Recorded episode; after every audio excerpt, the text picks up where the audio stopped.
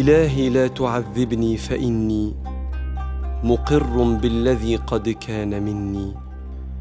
إلهي إن عفوت فلا أبالي. وما لي حيلة إلا رجائي.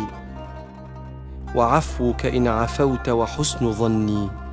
بجاه فهو في نظري حقير وكم من زلة لي في الخفا وأنت علي ذو فضل ومن. رضاك هو المنى فاجبر فإني. يظن الناس بي خيرا وإني لشر الناس إن لم تعف عني. كثير القلب جئتك يا مجيب.